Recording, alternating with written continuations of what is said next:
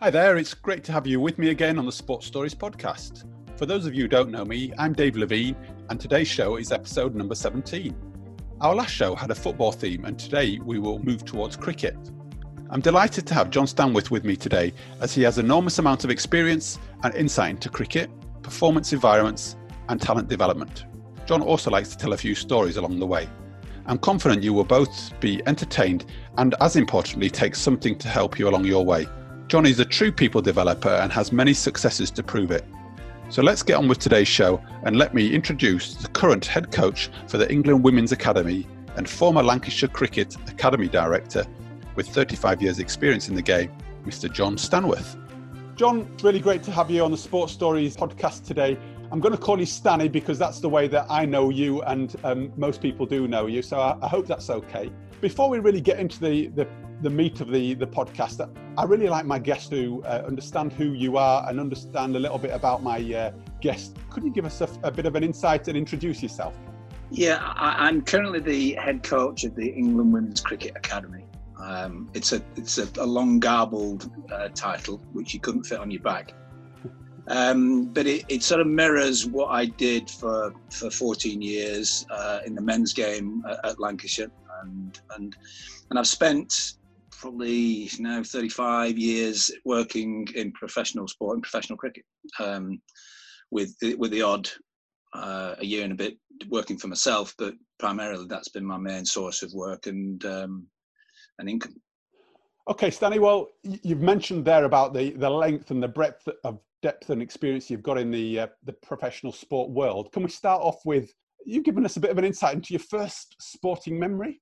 Yeah, it, the the um, that that was as, as a 11, 12 year old playing at Shaw Cricket Club, Shaw St Paul's Cricket Club, where um, I, I had these. I was a wicket keeper, and I, I, I took to the field with uh, with boys who were significantly older than me, and one of them was a really quick bowler. I remember standing further back in this game than I'd ever stood before, and uh, I I was nervous, but there was a there was a it was a warm sunny evening and there was a decent crowd on and I don't remember anything about the game other than uh, thinking oh, I'm doing okay here and, and I'm enjoying this and this is this is good and, and whatever. But I was I think I was because I was small uh, when we came off the field. I can't remember whether we won or or not, but but um, everybody stood up and gave me this uh, round of applause, and I, I didn't know what it was for.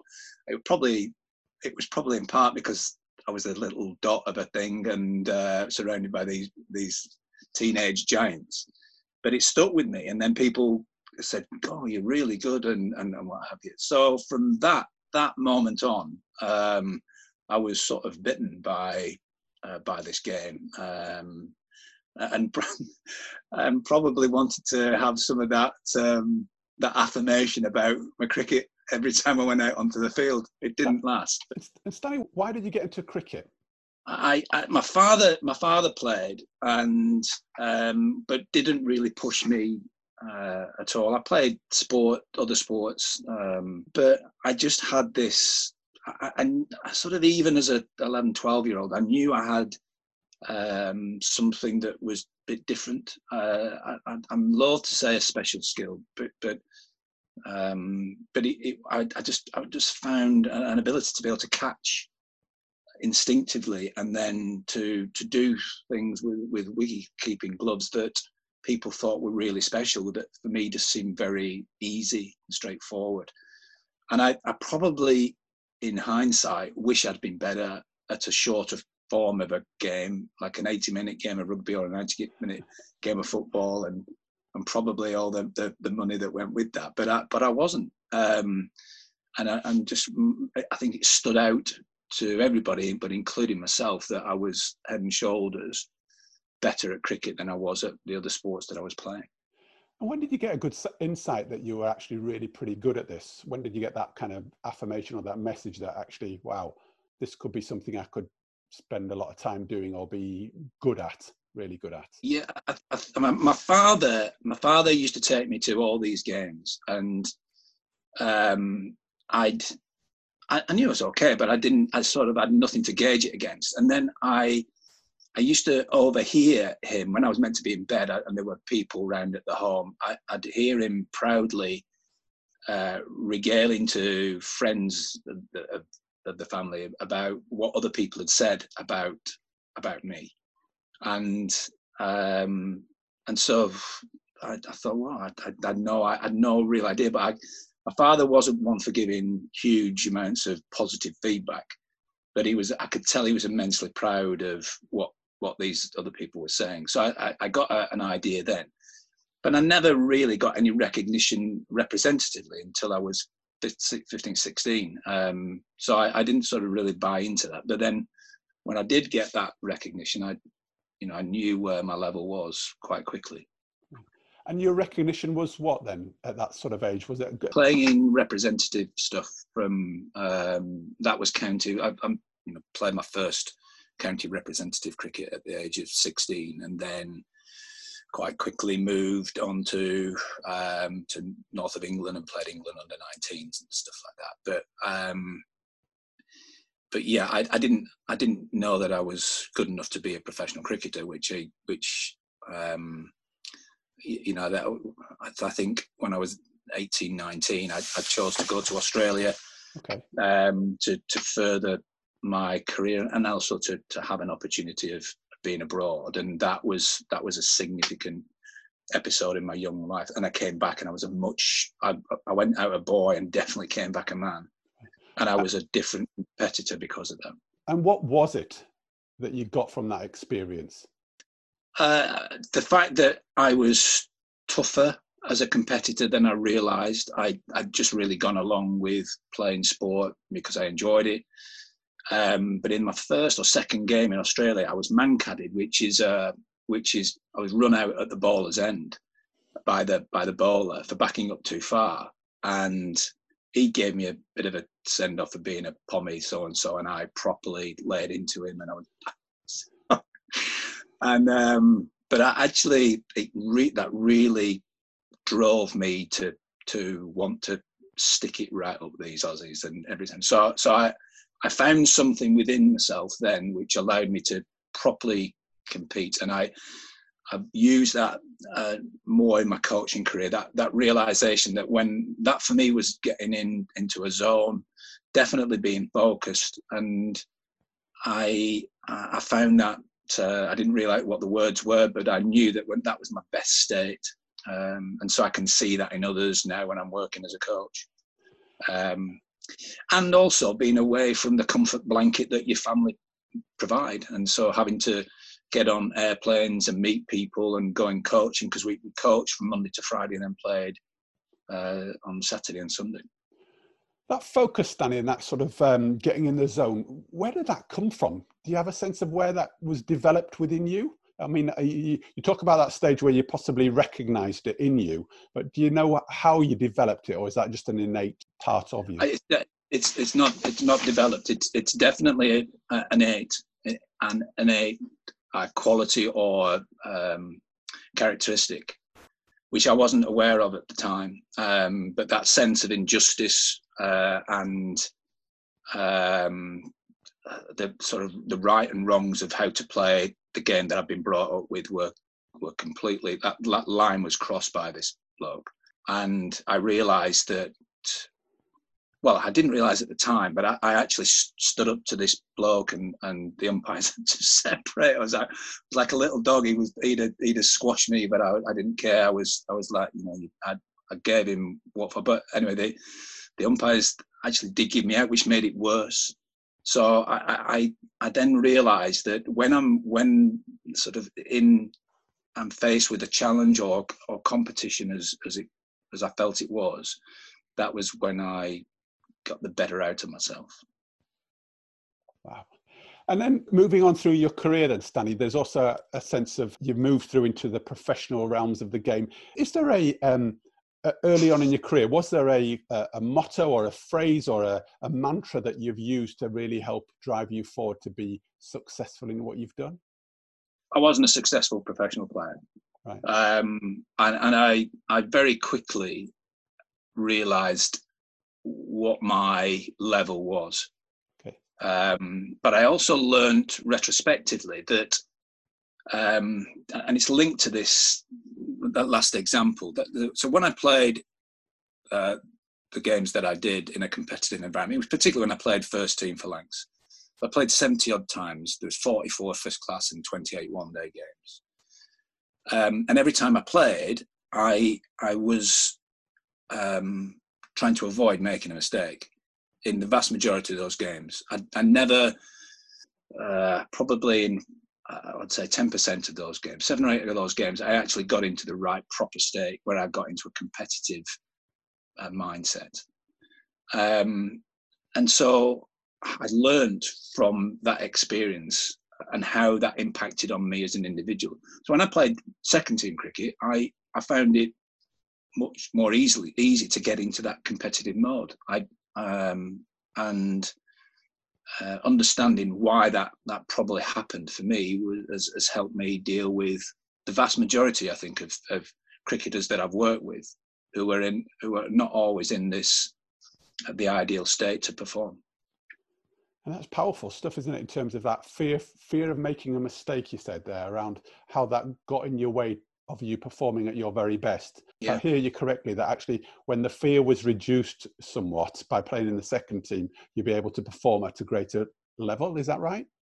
It's not so much fears. Fears are quite an emotive word. I think it was, and but I used it because it felt like fear at the time. Right. I think it was um, uh, a realization that where my level was. And I think my ceiling was probably I was better than second team cricket, but my my keeping was good enough to to um, to be competitive in first team cricket, but my batting simply wasn't. And so um, so I, it used to it put huge pressure on my my primary skill. I wouldn't I wouldn't last two minutes in the modern game. In fact, I don't know whether I get a contract because yeah, you know, it's changed significantly now. Um, but there would still be those same doubts and self doubt, and that's what I had. I had self doubt more than fear. Um, I think that would be probably more accurate. But it, at the time, it felt it felt pretty awful at times where where when you'd had a, a poor experience, you know, um, it, it, impacted on me significantly for those those times how did you manage that self doubt? Uh, I'm also kind of curious because you said I was not a, a successful professional or first class cricketer, and yet the benchmark might be well, actually, you still played you know 100 times. Is that is that not success? Uh, yeah. You know, where, what is no, the, your measure of success? I, I, think to influence games of cricket, I, I rarely influence games of cricket. Okay. I.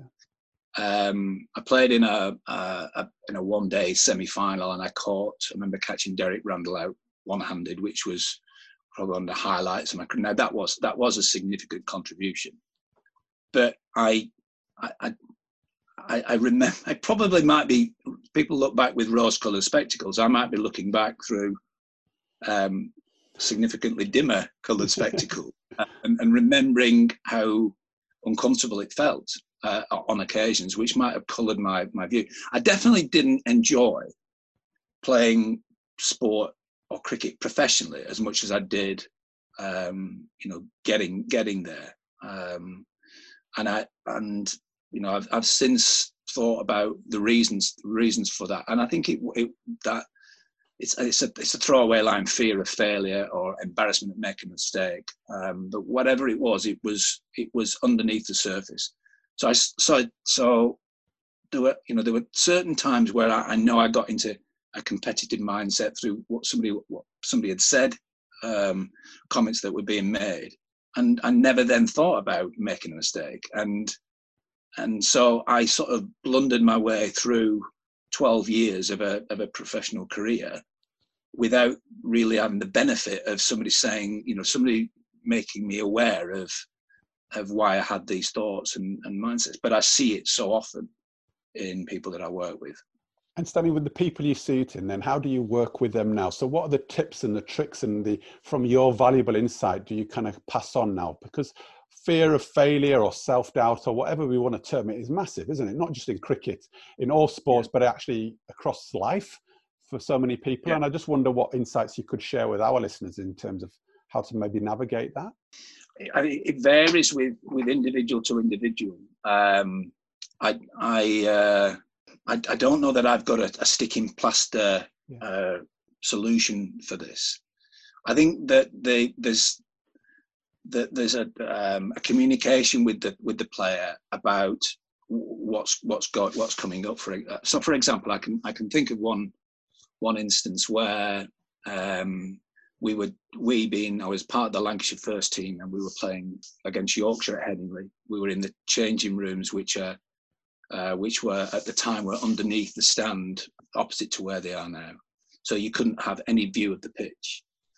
And I remember uh, looking around the, the dressing room, and there was one bowler who I could tell because uh, the, the, the, crowd were making a huge. It felt a bit like gladiators, you know. You were you sort of it did without over dramatizing it, but it did. And this player I could see was um, uh, was uncomfortable, and so um, so I, I, I, just went up to him and, I said, um, "How you doing?" And he said, uh, um, in different language, "I'm pretty nervous." Um, so I said, "Yeah, well, that's that's a good thing." um, because because um, because the nerves get you ready to be able to, to go out and compete. So I said, are you are you fearful of anything? And he said, No, I'm not fearful. So I said, What are you worried about? He said, I'm, I'm just not sure of how I'm going to bowl. So then I does the end. I said, Well, well, when when when I took the mid to the ball in the in the mid um, pre-match, I said, You you nailed every delivery. So I think that so I said, There's no reason why you can't do that. I said, just go out and, and do it. This is I said, you'll be fine when you get on the field. Now, he bowled, he bowled fine. Now, um, that's amateur psychology, but it, all it did was I just recognised somebody being uncomfortable and didn't allow them to go on the field. Or, well, I sort of stepped in because I could see that being a, a performance inhibitor. Um, now, I, I, suppose I've done that regularly with, with with individuals and tried to remind them of things that they've that they've done well. But with with certain players, it can often it can be a variety of things. I remember one player who was about to make his debut um, in the first team, uh, and he had he was exactly the opposite. He was he was he was not, not particularly nervous or what have you. And I said said how are you? He said I'm fine. I said do you want to bowl some into the net? He said yes. And he, his first five or six deliveries were really poor, and I put my my thinking, I was thinking, God, if that had been me, I'd be nervous now. And I said, He said, I'm okay. He said, I just need to get this feeling. Once I get the feeling, I'll be fine. Then he he bowled several more deliveries. And he said, Oh, that's it. Got it. I've got it. Got it. And I said, Right, well, let's stop. He said, Yeah, no, I'm good. Good to go. Um, and he got five for on debut. Um, so the difference between this player who was nervous prior prior to the match at, at Headingley had had quite a bit of experience and what have you, but I think it was just the chanting and the, the, the, sort of the intimidation factor of having a big crowd on and, and, and what have you. This other player who um, who, who did ultimately have some issues with mental issues with the with the game, but but found this sort of this performance trigger for him and knew that as soon as he got that feel uh, that he was good to go. And, and Stanny, did you pick that up as a kind of a coach and a person because of what you didn't receive and actually how you were not managed or how you were managed. Does that make sense? No, I, I, I think I became more aware of, I, I, I could, I knew the differences, uh, the, the disparity. Of, uh, of, of me, uh, of my performances when I was in a poor state or a good state, the sort of the differences rather, when I was, and, and they were quite marked. Mm. So that wasn't lost on me. And I could, I, I also, my my aim was to get players to be able to perform immediately at, at next levels from ball one was my philosophy um, and still is to this day so I, I had to appreciate that there would be some difficulties along the way and they would need some support along the way but what that support uh, ultimately ended up being was determined by what I thought they needed. Um, so sometimes it wasn't always it wasn't always nicey nicey either um, sometimes I would um, I'd have to bare my teeth when I thought people were uh, coasting or, or, what have you. So it was uh, just an appropriateness of, of, intervention. But I suppose it, it, was shaped by my own experiences to a degree, um, and I, I, just I didn't want people to waste time, waste waste. I'm not saying I wasted my career, but but I, I think I could have been a better performer in my career with some different support, um, and that's that's really the point. And it's really crucial, isn't it, in terms of actually who we are now, in terms of maybe the second part of your career and how that's been informed by your experiences as a player. You know, and I think you're, you're bearing a lot of uh, insight there in terms of actually the, the good bits and the bad bits and your experiences and how they inform what you do. And I, I guess I'm moving us on. I'm now kind of curious as to those qualities seem to me like real strong coaching qualities that you were picking up. And I, when was it that you realized that actually you were a coach and that coaching was for you? It, it was during the, the trip to Australia in 1977 78, um, where I, um, I played, as I mentioned, but we also went around the area. It was Queensland that we were based, North Queensland in particular. So having to go around um, to these various camps each each week, um, you you you've I sort of found my feet as a as a coach. Uh, I you know, I was was pretty raw. They couldn't understand the northern accent, so I, I came back from Australia speaking speaking fully fledged Queensland. I was uh, all my mates said, "What are you talking like that for, Stanny?" And I was like, "Good day, man. How you going?" I was giving it all this. Um, but so I had to I had to be understood first and foremost, and then I, I sort of learned about communication, and then I learned what was working um, with players. And but I, I think again there was sort of a little bit like the, the instinct I had for wicket-keeping. I had an instinct that seemed so natural for, for coaching. So I when I came back, um, I took a, a, teaching degree because I was going to be a PE teacher. I, I thought professional cricket passed me by, passed me by. So I, I, I went to college, got a degree, um, and was going to go into teaching when Lancashire stepped in and offered me a playing contract but I'd, I'd what I'd done then, I think that the six months in Australia had, had taught me a lot, um, um, all sorts of, of, of, skills, which it, it would have, it took me, I don't know whether the three years at university, people had the same uh, level of experiences or, um, you know, I, th- I think I probably had more in those six months condensed time than I did in three years at, at college but I was definitely, you know, a, um, a pretty pretty okay coach, I think. You mentioned your philosophy and your key principles as to what you're all about. When did you know about that? When did you start realizing, you know, what sort of a coach you were and what you brought to coaching and developing of people? Yeah, I do remember. I do remember having to properly sit myself down and give myself a, a, a, talking to about about this. And that that that really was around uh, some 360 feedback that we were given i think as part of a might have been a level four process or even before that. Um, because I'd, I'd been working um, when i finished playing i'd been working uh, with with lancs in a in a capacity which was had responsibility for their representative program. So i knew what I wanted from um, from that program, having been in it, um, and also seeing players come through it and how it could be done much better, given my experiences abroad, but also my experiences at, at university, and and having taught a little bit during the off season, cricket off season. So I, I sort of had a had a, an idea what I wanted. The 360 feedback I asked I asked people who who didn't particularly like me to give me the to give me some feedback. And the did you find many people like that? didn't like, well, didn't like well, I knew who they were. Yes, I saw. I sort of. I knew there was. I, I knew that a player had given a bit of a hard time to, and um, uh, my my uh, boss.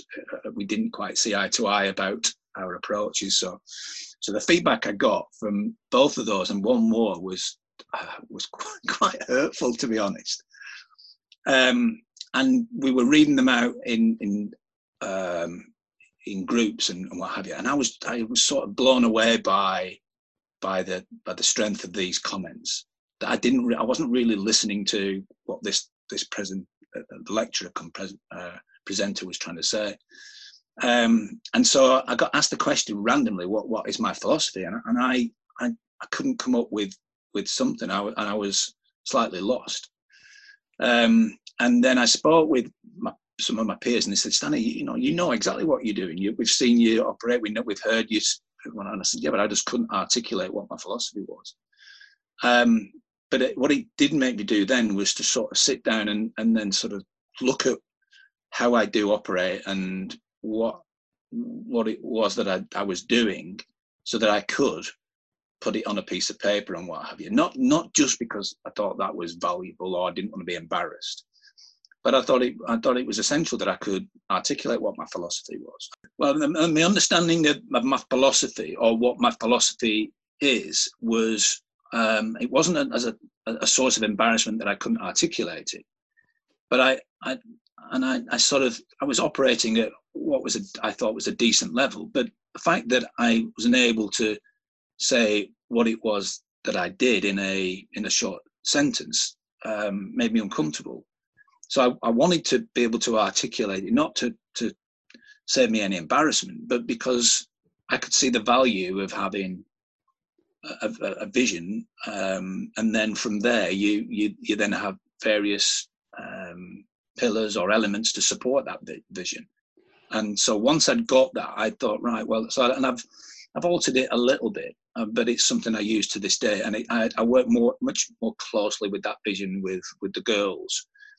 Then um, it's more explicit. I think my vision and how I work with the girls than it was with the lads. I think it was my my manner that with the in the men's game that made it clear what I was about. How would you articulate it? I think this is such a, an important aspect because you know a lot of coaches nowadays are asked, you know, what is your philosophy, and some people go, "Oh, why is that important?"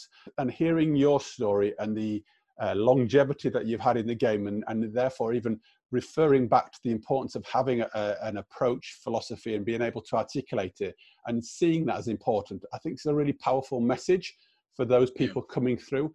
And I'm just wondering, you know, how would you describe your philosophy? And I know there isn't a right or a wrong way. What does it mean to you when I say, "What's your philosophy"?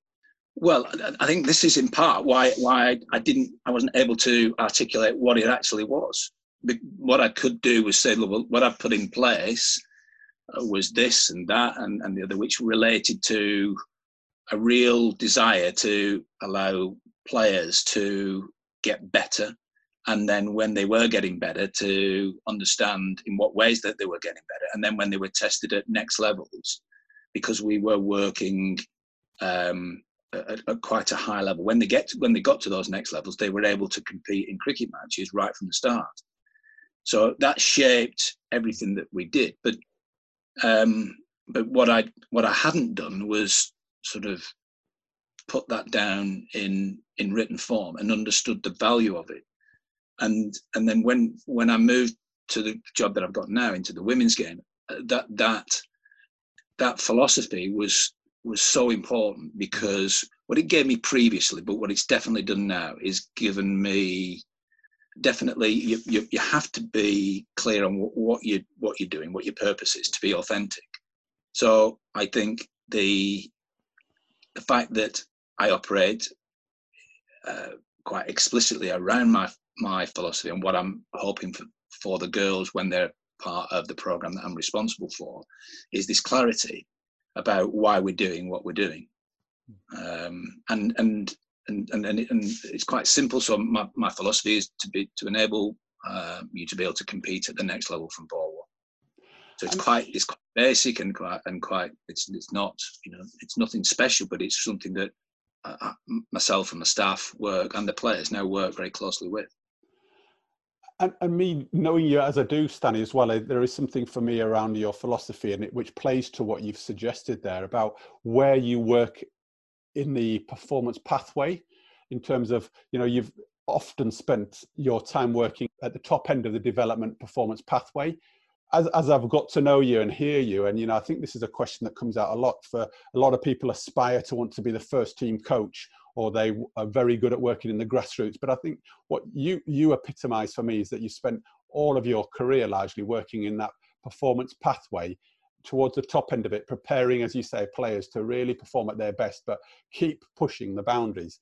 I'm kind of really curious again, relaying it back to your story that you say you were, uh, you know, uh, not as good a professional cricketer as you might have hoped or could have been, but actually how you have used that power and that desire and that passion to keep driving people forward to perform at their very, very best. Does that yeah. does that ring true for you? Do you think?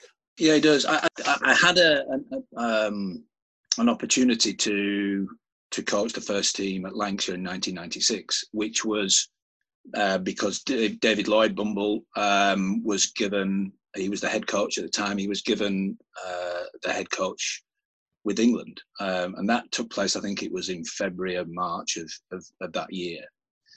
And so the, the, the, county were left in a, a difficult position without a, a head coach. And um, I think that the players, a lot of the players were homegrown, had come through the system that I've been responsible for, and I think it was their sort of uh, not insistence, but I, I, think they sort of put me forward, and so the, the, the county offered me uh, the role for the 1996 season, and it started with the term I was I was interim head coach, and then um, after uh, about four or five weeks, I was then made acting head coach and it, that doesn't really smack of any permanence, does it? Really?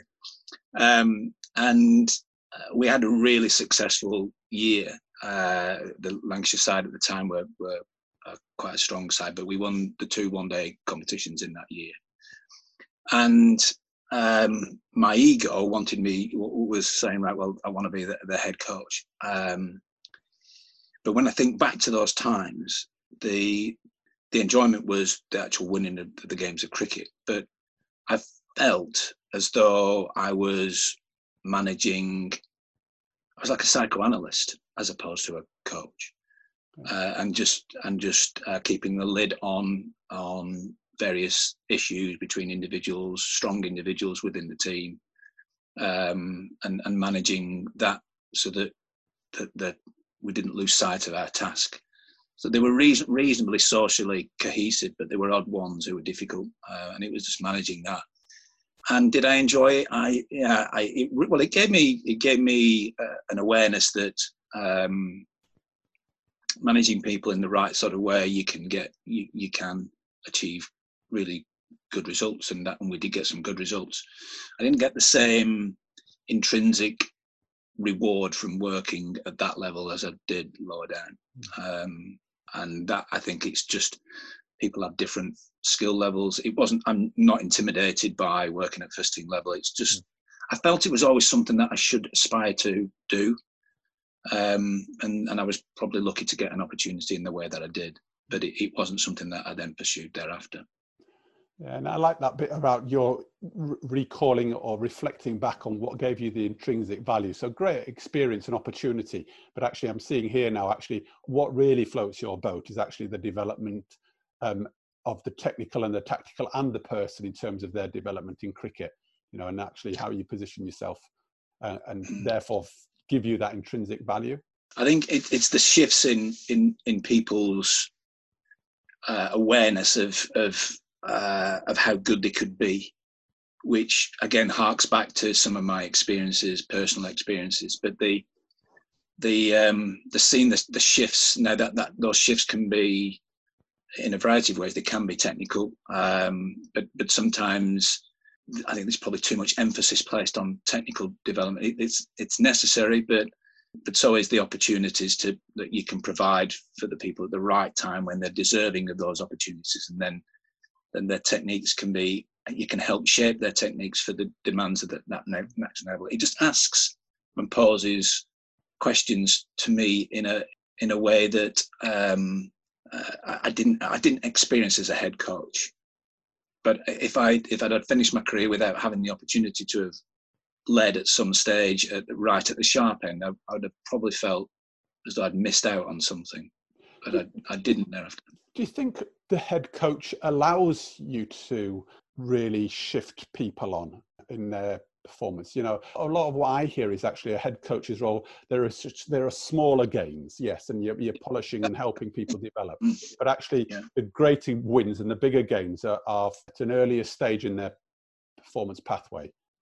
I agree entirely, and that that's where the that's where the enjoyment mm. for me comes from, and where the, the sort of the relationships I have with with people to this day uh, still remain because because you build a a rapport and then a, a sense of trust and, and, a relationship that's based on a number of factors. And you go through some good times and not so good times but but the learning that they have and that that I think you know I appreciate it but they definitely do appreciate it. It's sometimes difficult when you can't you know sometimes you it's just unfortunately you can't give everybody opportunities. Um, but but they understand that. And as long as you're consistent and you are and, and again this i've used the word once already but you have to be authentic and and be true to yourself. Um, and if you are like that then you, you you'll build relationships that can last a lifetime. And that, that that's that's been nice. You mentioned there about the good times and the not so good times and you, have had the the fabulous opportunity to work in one of the, uh, the the top county clubs within the country. Can you recall one or two of your proudest moments within your career or possibly even being at lancs yeah, the, the the one that's obvious to me is that I I set up um, a scouting network um, of of people who um, who watched a lot of cricket around the leagues, and the club wanted some formal structure to to things. So I set this up, um, and I I'd, I'd, sort of really lived off recommendations from people ringing me up, but the club wanted a formalised structure to things. So we set we set this up. And then um, from nowhere, I got a phone call from uh, a parent of, of, two players who actually ended up being professional cricketers, not with Lancashire, Michael and David Brown, who played at Burnley. And she rang me up, and um, her husband was captain of Burnley's first team, and was ironically one of the people that I'd chosen as one of my scouts. Good man, uh, sound thinker, um, and Val Val really was just a supportive, uh, mother and wife and, and what have you. But from nowhere, she rang me up and said, John, I'm, uh, it's Val Brown here. She said, I hope you don't mind me ringing. I'm thinking, oh, something, there'll be something up with Michael or David. So I said, is everything okay? She said, no, it's fine. She said, it's just, I just, I just felt I needed to, to, to speak to you. Um, she said that, she said, Peter and the lads keep coming back from indoor practice and they keep mentioning this lad. Have you heard of a lad called James Anderson? So I said, no, I've not heard of it. She said, he's, he's only played a little bit. Um, he said he might have the odd game for Lancs under 15s, but nothing came of it. But they keep mentioning. She said, "I know you've got some nets at under under 17s. Would you would you mind having a look at him?" So I said, "No," uh, because it came from her. I, I, had a look, and so he came down. Um, uh, never said anything to anybody. He was, he was so shy and, and, quite introverted. Bowled beautifully. Uh, you know, you know, it, it wasn't it wasn't a, a, reflection of the career that he's had, but it was it was pretty good. He got he got clunked on the head batting, and then I said, "Do you want to you know do you want to come out?" And he said, "No, no, no, I'm all right." So I thought, "Well, that's quite good." So um, so there started the journey with um, with one of England's greatest ever cricketers. Um, and it came from absolutely nowhere. He, you know, he'd not played at all, and then that year he played in under 17s, and then um, played him in the under 19s, and then he, England saw him at under 19 level, and then then his career went and upwards for a time, and then he, he signed a signed a well, he was there was some doubt about whether Lancashire were going to sign him, and uh, another bowler called Kyle Hogg, and I remember being in a committee meeting at Lancashire, and uh, the club were wanting to sign Stephen Kirby, who was a Lancashire bowler who played um, uh, for Leicester and um, and was looking to move, and they were very keen to sign him. And I, and I said, well, I understand that he's a you know, really really good grip, but we've got two belting young bowlers here. I said, if we sign, you know, Stephen, they're going to be playing too much in the second team. And, and then somebody, a former player, said, well, can you guarantee that he'll get, get, get us 50 wickets in the first team? So I said, uh, no, I can't do that. But um, if you if you wanted me to back them, then I will. And they said, right well, I, I backed them, but I've also backed myself into a corner. Um, I'm thinking, well, yeah, but I do, I do rate both of them, and both of them had, you know, well, Jimmy's been an international superstar, and Kyle Hogg was a fundamental uh, part of Lancashire's attack for over a decade. So, so it worked out well.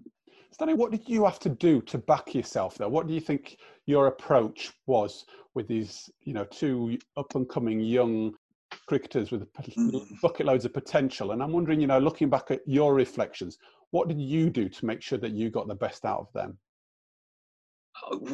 Do you know, I, I, I um, I've explored this again with various courses that I've been on and, and what have you. Um, but there was there was an instinct with with both, um, which I've had, I think, throughout my coaching career. So that this, you know, this term gut reaction, um, I would definitely apply in those because I had a gut reaction that you know that they were going to be first class cricketers and do well, um, and I've had that uh, with other players before, and then and a lot more since. Um, and, and, to be honest, I, I didn't want to overcomplicate it because I relied on it, and it was it was quite um, it was a, quite a, a, strong selection tool or recommendation tool. I think that the the the only thing I've added is that just to make sure that their performance record around um, around what I'm seeing matches up. But if if I'd have used that with Jimmy Anderson, he wouldn't have been he wouldn't have been probably in, involved in a net session. Um, that, that whole thing, Stanny, about gut reaction, I play with that idea a lot, and some people will say, "Well, that's rubbish." You know, it's not about gut reaction, and, and I know you use this, and you've shared this with me before. How do you help a young a coach coming through who either wants to make those sort of identification choices and can't access that gut feel or you know what do you base your gut feel on because there must be something informing it i'm, I'm guessing yeah there will be uh, yeah and i think they to a degree that is um, experience I. I, think it's knowledge um, but there's there's also some indefinable quality or quality. I sound like I'm blowing hot air at my own backside here, but but there is something that I think is very difficult to to pass on to others about talent identification or, or um, this sort of uh, an instinct about about something.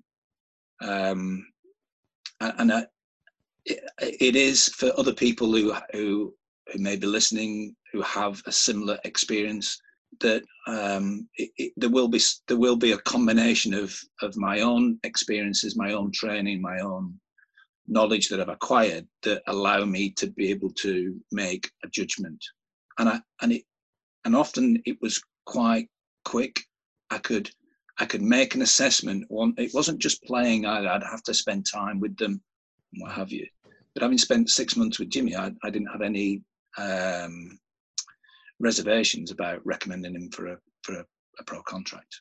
Would you say there was any one or two things that they gave you back that you recognised within you that you said, right, those are the key ingredients that I needed to receive in order to recommend?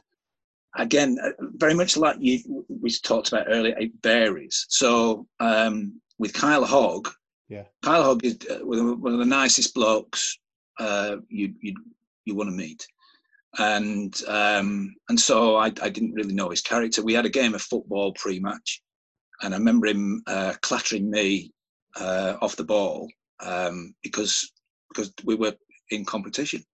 It was it was in, in hindsight it was it was ridiculous really with, with how we were playing football to that intensity. But he just he, he properly and I sort of you know gave him a little bit back, and he and he was only a kid. He was only seventeen, but he properly and I remember I remember, you know, that sticking with me. Um, and I've seen that similarly with other players as sort of from from nowhere, this competitive edge in know a, game of pool in a in a pub. Um, I, remember one player who who just didn't want to get off. He wouldn't be beaten, and and and what have you. And yet I thought he was a bit too soft, and I saw I, I sort of I changed my view, having seen you know seen this this this, this uh, aspect to him. And then uh, one of the first academy players, a lad called Tom Smith, who, um, who I've, I've, actually coached with recently. Um, Tom again, very nice demeanour, and then we got him in a competition, and he crawled over his grandmother to, to to get to the winning line first. So those were things that that were obvious. But there's there's there's other things like um, Liam Livingstone and um, uh, Matthew Parkinson, who were both, I think they would be the first to admit, were precocious young teenagers, for want of a better and more appropriate phrase for, for both of them. Um, and uh, and that I think coloured people's judgment about them as cricketers. But I'd, I'd seen Liam Livingstone hit a cricket ball, um, and despite all his his sort of bravado, he still had a the time to play and then hit this ball so beautifully. And Matt Parkinson, he wasn't the greatest of fielders. Uh, he was a difficult teenager. Thought he knew it all, but you got the ball in his hand, and he looked like a, a young Shane Warne. So, um, and he, he had this such such self belief. Um, came into, I brought him into a first team net, and uh, he bowled against this this opening batter, and he said, "I'll get him out nicked, nicked, nicked off at first slip." So I said, oh, "Okay then," and set his field and what have you. And within four balls, this lad's he, he, he had a little chirp at him, and he said, chirp at him. And this, first team players thought, "You little so and so," and's gone after him and nicked it, nicked it to slip, and he's gone running down the pitch. So you so uh, you don't forget little things like that, and they they do inform you. But that, that's the difference between you know um, some technical input, some uh, competitive drive, some fight, and, and, what have you. So there's there's not one thing that I could then pass on and say, look for this particular quality. Yeah, but but I'm also hearing though you spotting all of these small little ingredients and keeping your eyes and ears open all of the time is actually kind of informing your gut instinct you know it's yeah. actually giving you the memory bank of things to look for and it's about pulling all of those ingredients together and forming a, a, a view is that fair you know it is and and I, you've just stimulated another thought we uh, when i was at lancs we um, we had a, a, player called Luis Reece who's now with derbyshire and uh, he batted um, a little bit, and well, not more than a little bit. He was a he was a, he was trying to get by as an all rounder, uh, and things didn't work out for him with us. Uh, and I said, look, you know, at the moment there's there's not any openings for us, and he and he dusted himself off. Um, he started playing for the Unicorns, which was a side that played uh, in the first class games at the time. went to Leeds Bradford University, and and then changed from being a, a trying to be an all rounder into a batter that bowled occasionally. And I know that Yorkshire were keen to sign him, um, and I got three calls from these well-meaning people, not not necessarily scouts, but people ringing you up saying, "Stanny, are you sure about Luis Reece?" And I said, "No, why? Why are you saying?" So I've just seen him score eight yard again, so it's the best innings I've seen from a young player. For da, da, da. and then somebody else would ring, and somebody else would ring. So so that was enough then for me, even without seeing that, to take a punt on you know on getting him into our, our second team and what have you. Then when I saw him play in the second team, um, you know, I, I, within within I don't know five or six weeks, I was recommending for a contract. So yeah, it's not just me. Um, you know, I do need people who, who, whose judgment or whose opinion I, I, I respect uh, that helps form mine. So, Stanny, flipping that a little bit, there's been many highs, and we've talked about some of the, the proud moments and successes. Any downsides? You know what, what's some of the, the biggest challenges that you've had and how have you mani- managed to navigate through those? Yeah so I'd, I'd spent 32 years at lancs so, so um, and we had a successful setup which had uh, which would incorporated the academy which i was proud to be the first academy director there and to set up the, a system that supports that properly and um, and we we being Lancs had just uh, signed three 17 year old players from our system, which was unprecedented to sign three at 17 years of age Haseeb, Hameed, Saqib Mahmood, and Matthew Parkinson. Um, so I was, I was, really, really chuffed that we'd been able to to do that, and they'd the the club had um, had agreed to my recommendation. And then within six months or so, I was uh, found myself out the door and that was a disappointment. Disappointment to um, to lose my job at a place that I that I loved, uh, and it was just left a, an uncomfortable taste for a time. And then uh, through that that period, though, is when I started to to really understand you know what got me out of bed in the morning. Um, and i had a wake up call. I started to work for myself. I, we did a bit of work together david and i sort of learned from you about skills of mentoring which i, I don't have half of your skills uh, and realized realized that. But I, would I'd applied for a job to really just to get back on on the horse so to speak. It was a job at a, a college and i spoke to this this this person about it she rang me up and asked what i was doing i said i'd, I'd just applied for this job and there was a silence on the phone. So she said, What have you done that for? And I, I came out with some half truthed reason for me applying. And she said, Well, that's not you. She said, You could do that in your sleep. She said, You really need to start to understand what got you out of bed uh, in the morning doing the Lancs job. And she, she suggested a number of things. And one thing that stuck with me was um, this Simon Sinek and Why, a 15 minute TED talk. Um, and what that made, he, tells a story within that about the Wright brothers. Um, and without boring your listeners, it, why it was powerful was because the Wright brothers were just a, um, a some brothers and had family who, who came up with this idea, which meant a lot to them about the first man-powered flight, um, and um, it was this commitment to to what they were doing and the understanding of that the, themselves and their friends and the family knew why they were doing what they were doing. So they would go out and even though they had plenty of failures, they'd keep going into all times of hours of the day to to try and get forward with this this dream of theirs. And that contrasted with a bloke who I'd never heard of before that he mentioned called Samuel Langley, I think it was. And he said, nobody will have ever heard of Samuel Langley. And he said, but he was in competition with the Wright brothers. He was um, being uh, sponsored by the New York Times. He had influential people supporting him because they loved this idea. Um, but all he was wanting really to do was to get some fame and fortune. He wasn't. He wasn't uh, into the actual building of, air, of this airplane and trying to, to achieve what the Wright brothers were doing. And then as soon as the Wright brothers achieved it, he stopped straight away. So rather than him having any desire to go, oh, uh, you know, well done, you guys, let's see what how I can, he just stopped straight away because he couldn't be the first. Now, it was that story and that, that TED talk which made me really um, focus in on what what it was I wanted to do and and why more more more importantly. Gosh, and that was the uh, uh, you know really again really influential turning point in your career and your life really. You know from hearing the coming towards the end of a, a, very long association with lancashire which must have been quite a shock to therefore having to pivot and turn again and go again.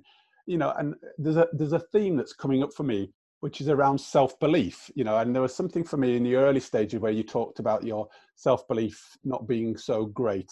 And then as, as i'm hearing you talk about your your time as a coach at lancashire and the impact you had on different people and really understanding the motivations and the drives and the purposes of individuals it sounded like your self-belief was really quite strong as a coach. You know you believed that you could make a difference. You talk about your gut feeling and backing it you know and i think that's really really strong stuff to really hold on to because you know you're being judged. There's lots of questions around the talent identification aspects of your job and yet you made some really big calls and had to really back yourself and then i'm hearing you know after having the knock of being asked to leave a, a club you've had an association with for so many years it must have really knocked your your self-belief. But you managed to get back up on on relatively quickly with with a bit of help? You know and where are you with that all now in terms of your self-belief as a coach?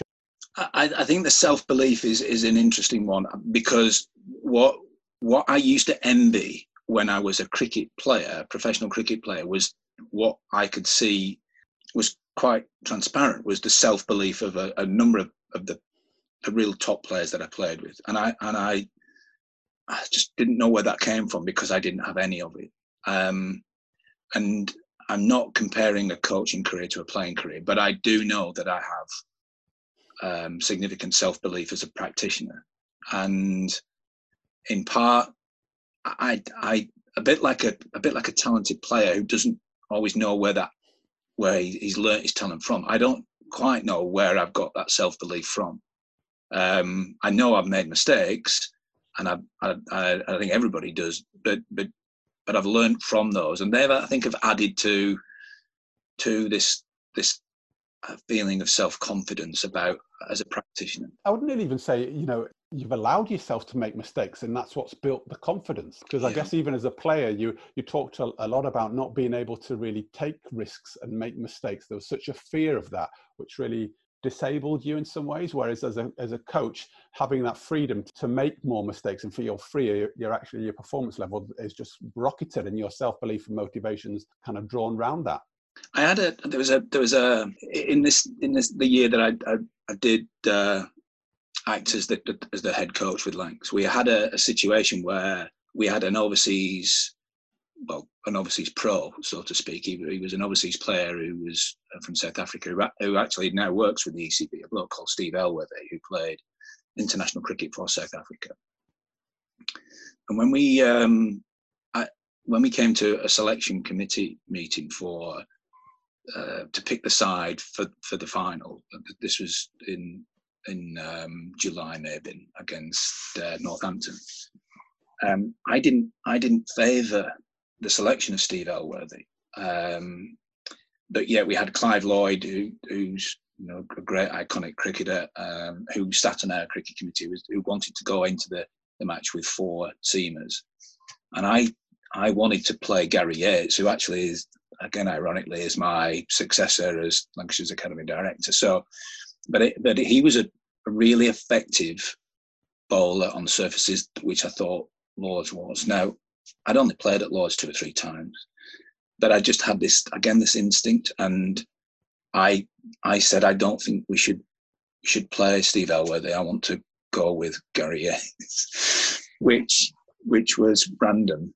Um, and uh, when we, we we sort of spoken the night before myself and Mike Watkinson about about this, and then uh, what made this more difficult was that on the morning of the game, his father had flown in from South Africa to watch his son play, and um, and yet there was enough this this this voice inside me was saying no, it's the right thing.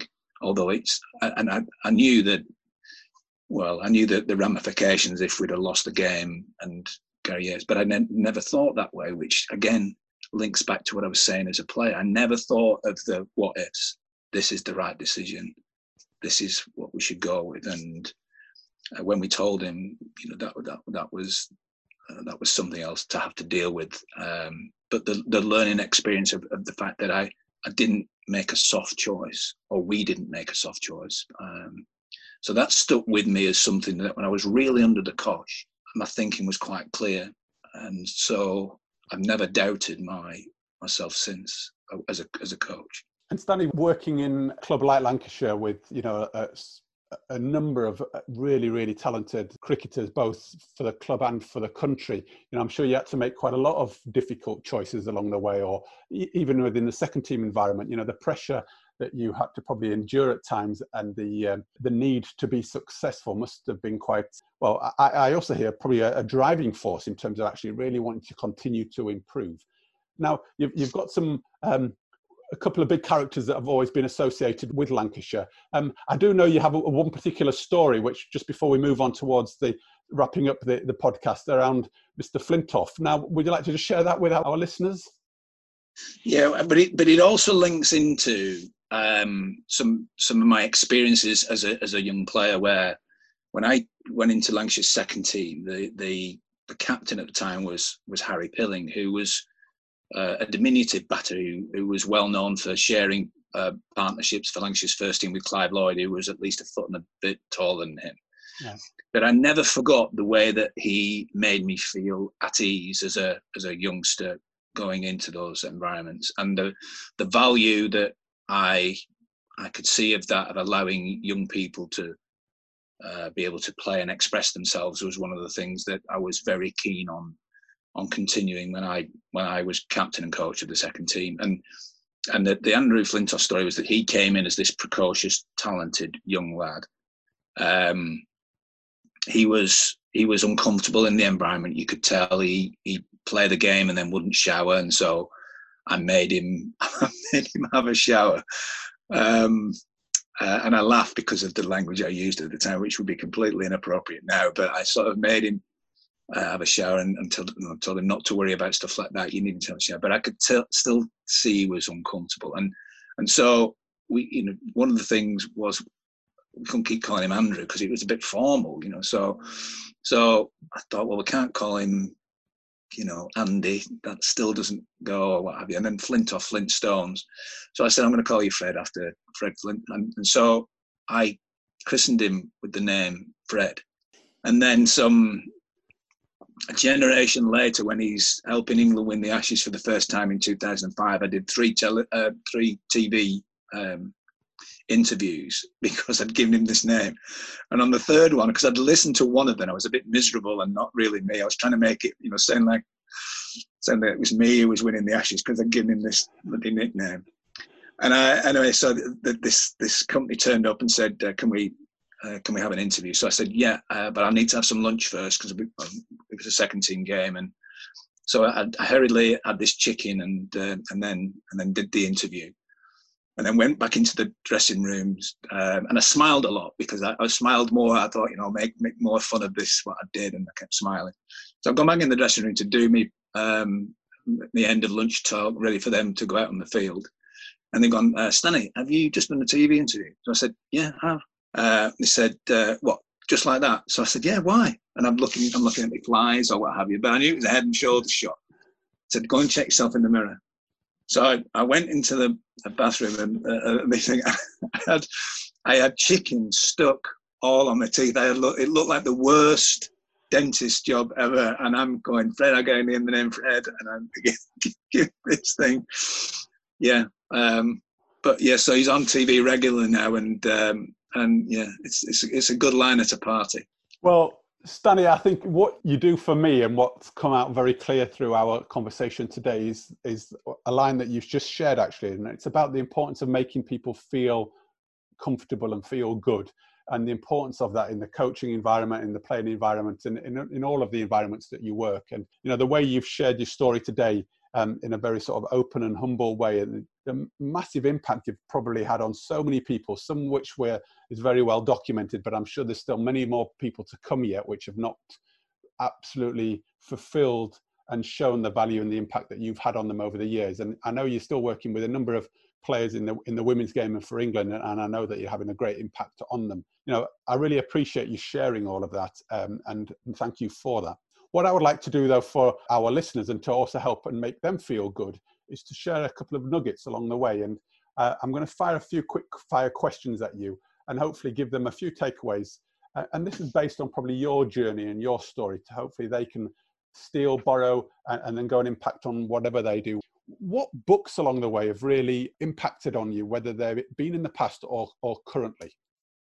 I'm not a great reader uh, of books. I'm a great reader of um, of stuff on my iPad, though. Uh, but the one thing that has stuck with me would be, uh, as I understand, this is in Blink, where whereby this this understanding of where expertise is and the examples of expertise that um, that are mentioned in that book. Um, so I I forgive my ignorance, um, literally uh, of, of, reading, but but that would be one thing that sticks in my mind.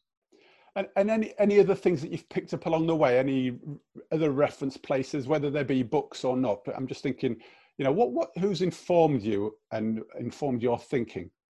Uh, well, uh, the, when I spent um, my first year at college was one of the most influential people was a bloke called Bill Beswick, who was a yeah. Is a psychologist, and um, he got us to read. I had to read then, uh, which was Barbara Knapp and the skill in sport, and it was about understanding skill acquisition um, and what have you. But it was it wasn't so much the book as the way that Bill brought the the principles of that book to life in his in the way that he he ran his lectures. Um, and I learned significantly from him, not just new knowledge, um, but also from him as a practitioner as well. Good stuff. Okay, so um, a couple of a couple of book references there, um, but also uh, I'm hearing you're you're a person for picking things up on the way, and I, I also recall back your um, listening to TED talks and the Simon Sinek TED talks, and I'm sure that's had quite a bit of influence on you and your career from from what I can pick up. Yeah. Okay. Um, in terms of technology, then you've mentioned there that your iPad's quite big. What what would you say is um, a real key piece of technology or software that really informs and supports you to be the person you are today? I've shifted on this. Um, so um, when I when I was working previously in at Lancashire, the the technology was, I suppose, in its infancy about uh, with, with uh, using uh, images. We, people had, had, taken footage, video footage of, of players previously um, on these big, uh, like TV cameras that used to sit on your shoulders and things like this. Whereas uh, it was getting uh, the technology was moving at a pace, and we started to use. A, a, a, I can't remember the name of it now, but we, we started to use this technology which, which was able to compare um, a, player's best practice with where they were currently at, to see whether there were any differences in um, in in in their tech. It was technically it was technique biased, and, and to a degree uh, biomechanics. Um, and we used to spend, we being the, the coach and stuff, and I used to spend quite a bit of time uh, using this and showing this and what have you. Yeah. That the where I've moved on it is that I, there's still a place for that, um, but I think there's a, a danger of being preoccupied with technique, and um, sometimes the game can be the best teacher uh, without you having to be perfect, a perfect technician, an effective competitor and, and winner of, of periods of games and winners of cricket matches are not always the greatest technicians, but they apply what they've got most effectively. So I've moved away from technique being the answer to things and more um, being able to apply that in in pressure situations and against uh, you know when the when the when things are happening quite quickly. So at the higher levels, things happen very quickly, and you have to deal with that and adapt and what have you. So I've definitely gone more uh, more interested in, in the impact of, of psychology again, which relates back to my own experiences. But but I'm now using that far more regularly in the women's game than I did in the men's. Lovely, good stuff. Okay, um, so Stanny, again, we've talked about a performance journey um, and your desire and drive to help people perform at their very best.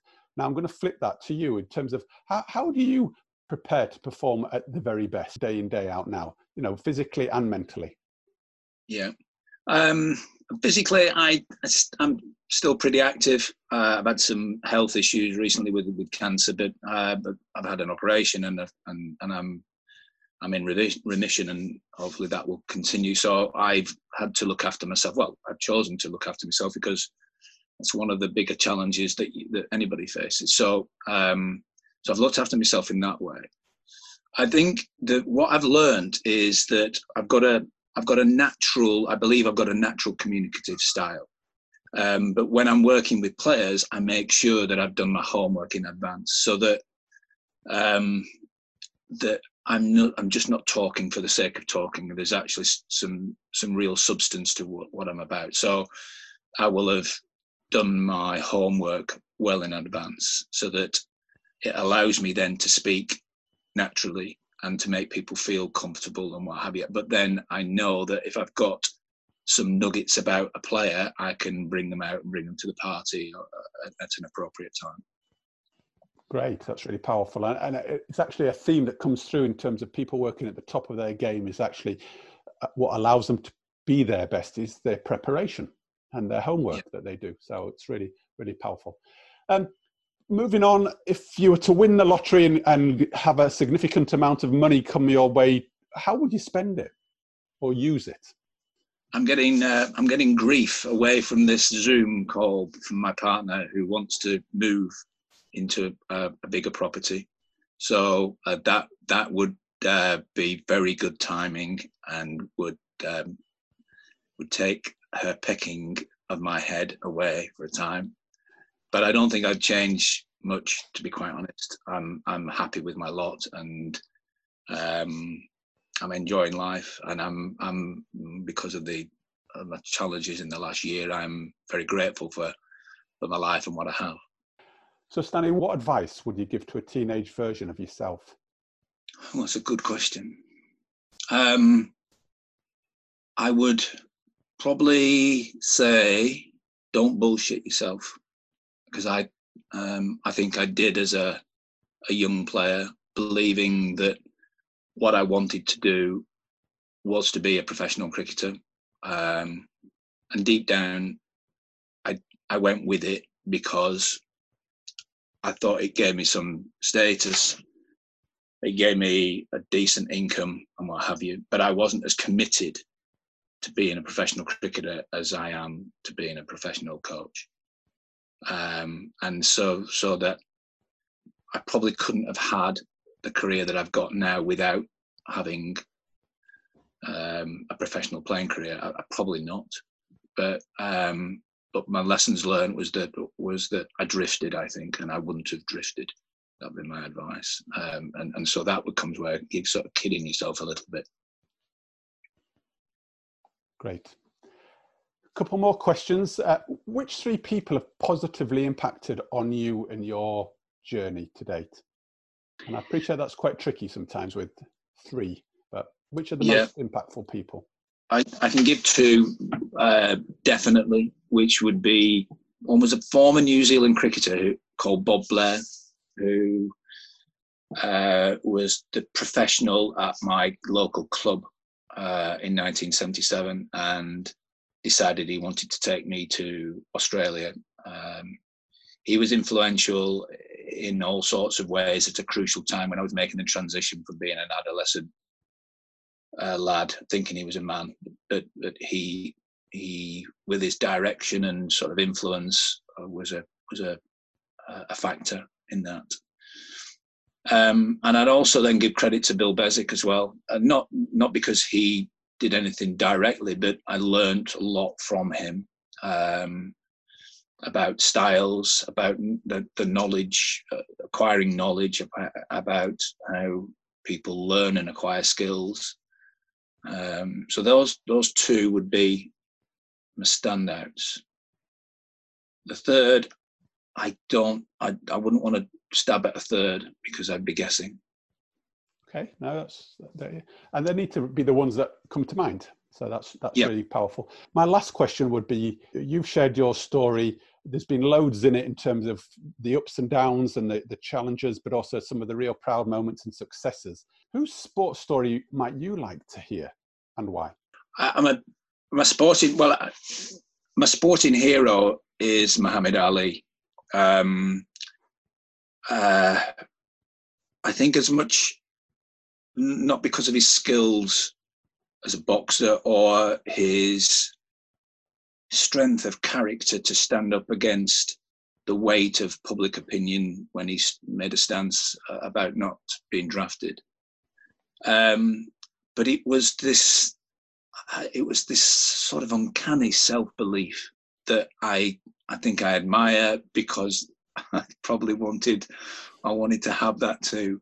Um, and th- this sort of uh, he transcended the sport um, as an individual, but it, it was within his sport uh, and the, the language that he used to, to, other fighters about and what he was doing was just a real gift. And you know, so to see him win um, the, the, the, title, I think it was a, maybe into the third time against George Foreman, where he he just again, that was probably an instinctive thing because he came out in the first round to to uh, with all guns blazing, and then spent six rounds doing the rope a dope thing. Well, I don't know where that came from because listening to his trainers, they'd not really trained hugely for that, um, and then knocked him out. I think it was in the seventh round.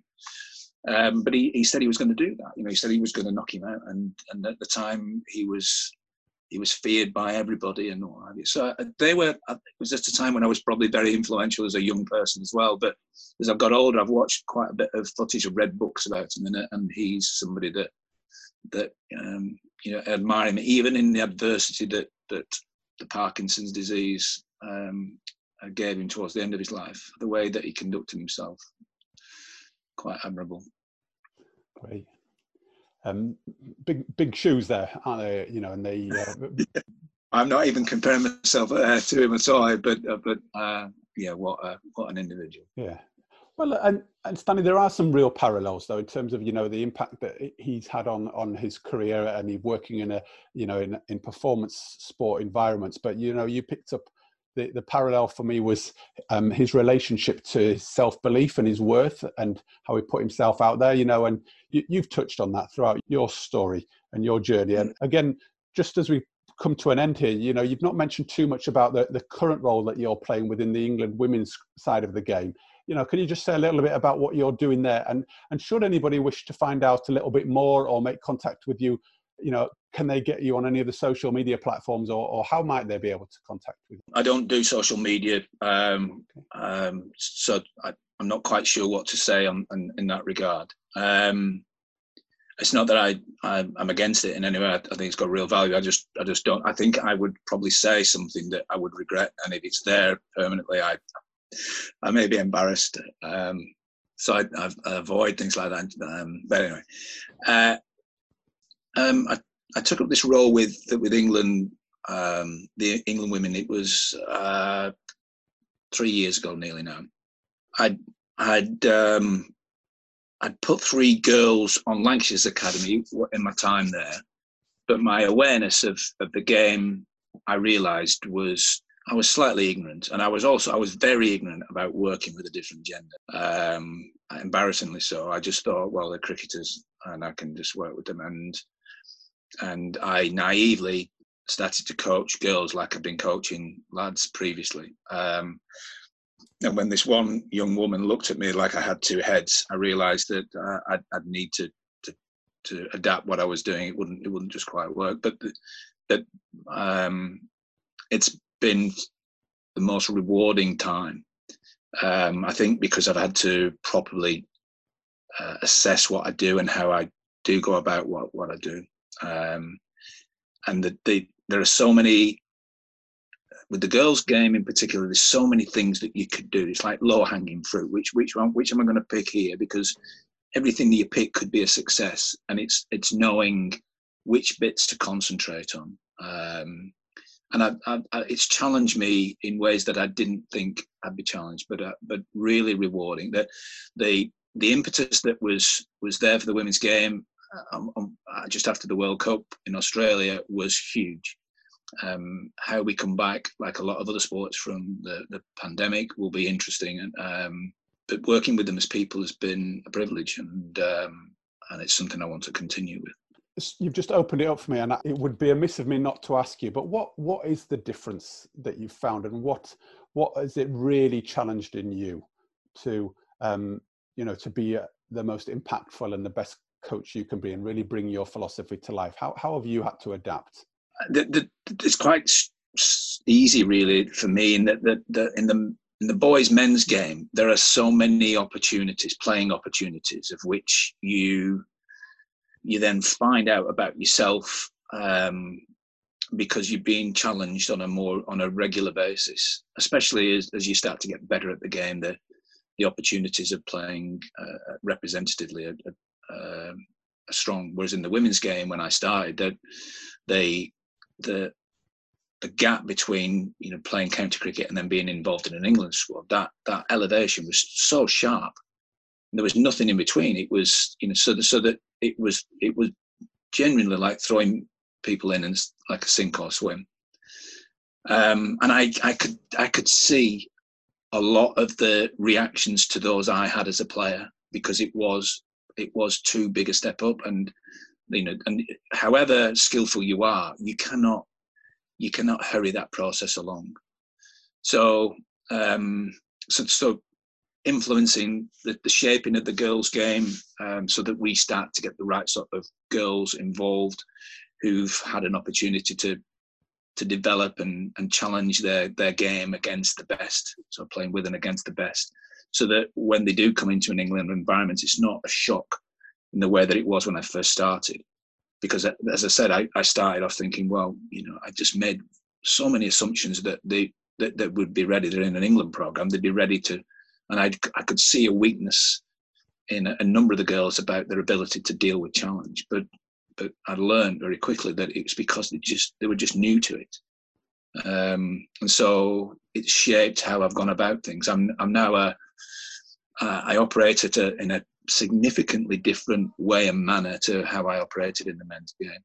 I'd like to maybe challenge you there to say let's let's come back another time and open this one up and talk because it it's a, a podcast in itself that the uh, the the different environments and you know just very quickly there you've shown me the insight and how it's your philosophy about actually helping people become the best versions of themselves and keep progressing but also how it's really challenged you to adapt your style um, and you know i'm coming back to the very simple words about how you make people feel in the environment so you, you, you're challenging them but actually really making them feel that they matter and that they're important and that they can actually progress through it and you know that's been a a, real solid feeling I've got from the conversation we've had today. You know, we've come down, you've really bared a lot of your inner thinking, which I just want to thank you for. You know, you've shown that vulnerability. I know you've been through a really tricky patch over the last couple of years, both in terms of your professional career, but also your health wise, you know, and your self belief is beginning to really ooze out. And there's a real settlement for me around actually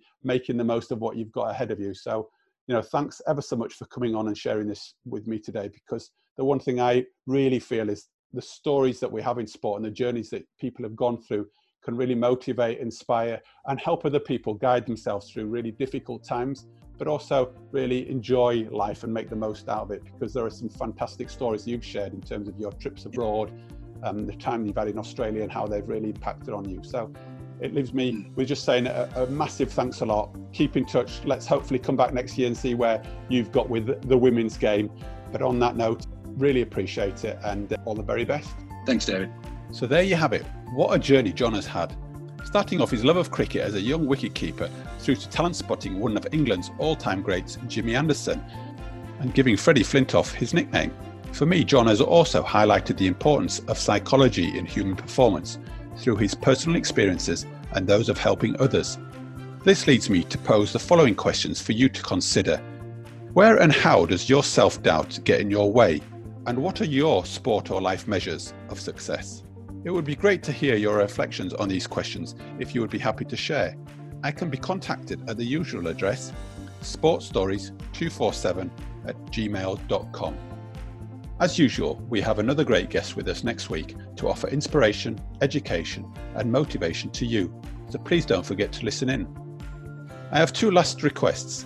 If you have valued and enjoyed the podcast, please share and leave a review. This helps others find us and also gives me insight as to what you, as the listener, like, want, and enjoy.